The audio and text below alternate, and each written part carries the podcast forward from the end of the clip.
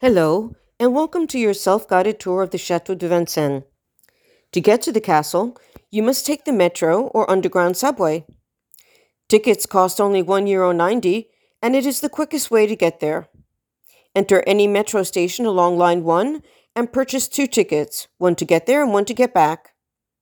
Take metro line one to the last stop, Château de Vincennes. While you are in the metro, you can learn about the history of castles. Take a seat and listen.